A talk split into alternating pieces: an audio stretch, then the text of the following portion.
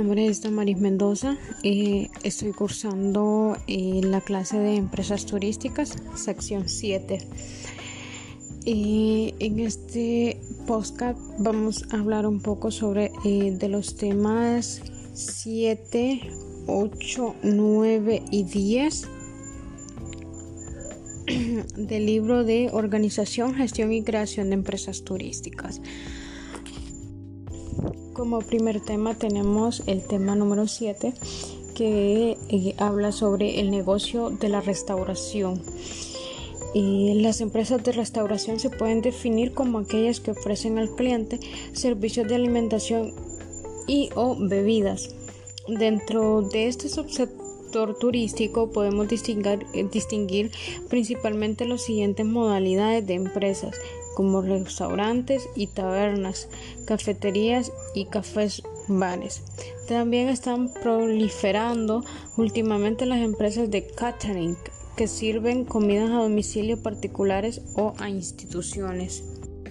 Además de esta definición y clasificación convencional de estas compañías, se puede distinguir diferentes tipos de restaurante, atendiendo a otros criterios, como podría ser los siguientes. Eh, tenemos eh, que se puede clasificar por su emplazamiento, ya sea eh, urbano, de carretera, al aire libre, ubicados o en hoteles. También puede ser clasificado por su especialidad. Tenemos convencional, vegetariano, dietético, macrobiótico. Eh, también lo podemos clasificar por el tipo de cocina internacional, nacional de un producto determinado, como por ejemplo las carnes a la brasa, o del pescadito frito, etc. También tenemos eh, la otra clasificación que es por el tipo de servicio, eh, ya sea clásico autoservicio, buffet. También tenemos eh, la otra clasificación que es por su categoría, ya sea categoría 5, 4, 3, 2 y 1 tenedores. O en el caso de las cafeterías, de, de 3, 2 y 1 tazas. También tenemos la clasificación de dependiendo de la motivación y el tipo de clientela. Ok, eh, continuamos. La estructura de los costes. Eh, en el coste medio de un producto o servicio implantado intervienen factores como la materia prima empleada, los recursos humanos tanto de cocina como de sala, la parte asociada a los gastos generales de la infraestructura o inmovilizado, material, otros gastos generales asociados a los consumos de energía eléctrica, agua, etc. Continuamos con el tema 8. El tema 8 se refiere a lo que es el negocio hotelero. Y los hoteles son aquellos establecimientos que ofreciendo alojamiento con comedor y otros servicios complementarios. Ocupan la totalidad de un edificio, parte independizada del mismo constituyendo sus dependencias en un todo homogéneo, con escaleras y ascensores de uso exclusivo y que reúnen los requisitos mínimos que establece la ley.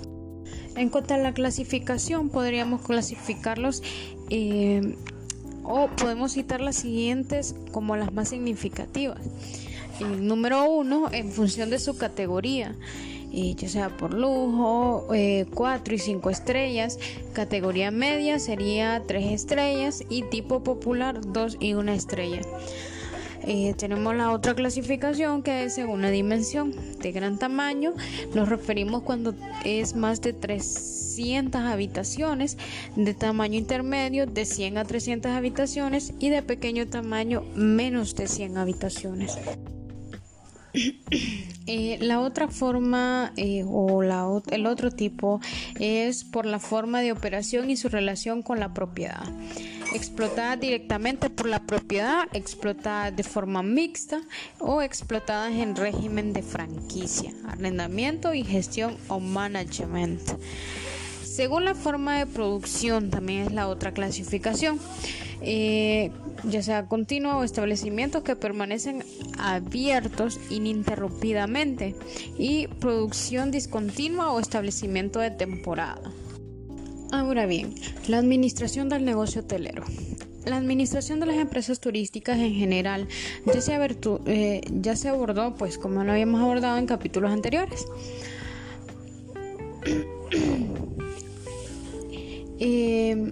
Tenemos que las funciones administrativas en este tipo de establecimiento en particular. Tenemos ahí como inciso A lo que es la planificación, que da la doble consideración del hotel como servicio y como negocio. Los dos fines principales de esta compañía son ofrecer al cliente la mejor asistencia posible y obtener la máxima rentabilidad económica.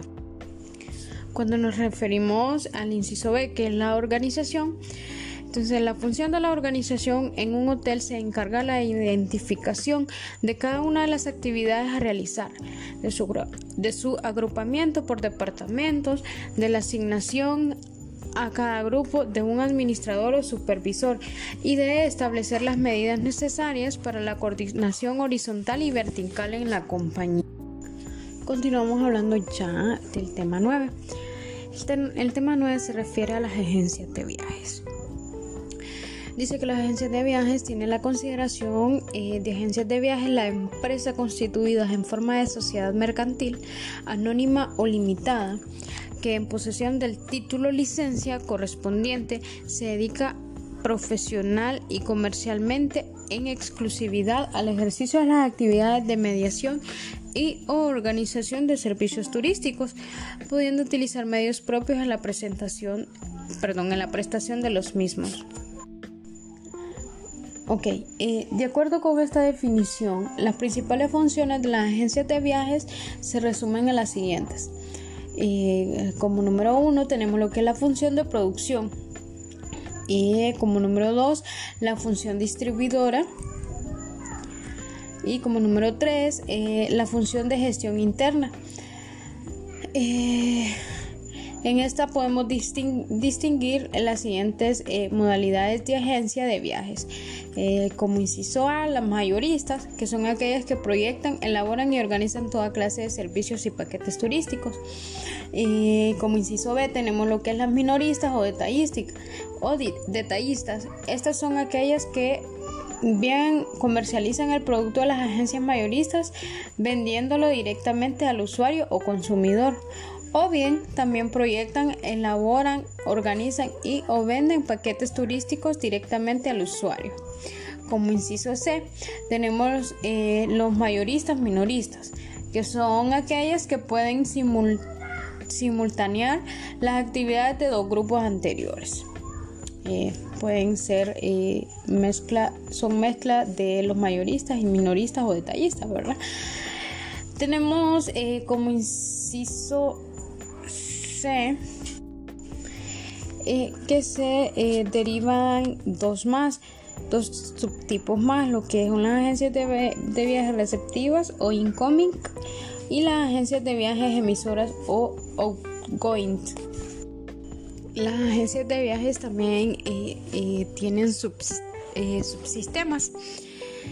Eh, dice que si analizamos la estructura interna de una agencia de viajes podemos distinguir con carácter general las siguientes cinco áreas funcionales. Eh, como número uno, la área técnica o de producción, cuya actividad es confeccionar y poner en funcionamiento los, paquetes turísticos. Inciso 2, lo que es el área comercial, cuya principal actividad son las de investigación de mercados, promoción y relaciones públicas. Como inciso 3 tenemos el área de ventas, que está relacionado con la anterior. Y tenemos como inciso 4 lo que es la, el área administrativa, administrativa y financiera, que ocupa el control económico y administrativo e incluye también generalmente la gestación, gestión del personal. Y como inciso 5, el último, tenemos lo que es el área auxiliar, que se encarga de las tareas burocráticas, desarrolladas generalmente por las secretarías auxiliares. Y por último tenemos lo que es la empresa de transporte. Eh, se refiere a las compañías aéreas eh, las podemos clasificar en, base a distintos criterios, entre los que destacamos las dos siguientes, como son según el recorrido que realicen y la otra clasificación en la que distinguen entre compañías regulares, irregulares o charter. Como sabemos, pues en lo que son las empresas eh, de transporte tenemos ya sea aéreos, transporte por carretera, que también el transporte por carretera es otro de los medios a utilizar para desarrollar la función de transporte en los paquetes turísticos. Bueno, esta ha sido toda mi presentación. Espero pues haber eh, dado a entenderme y pues muy buenas noches.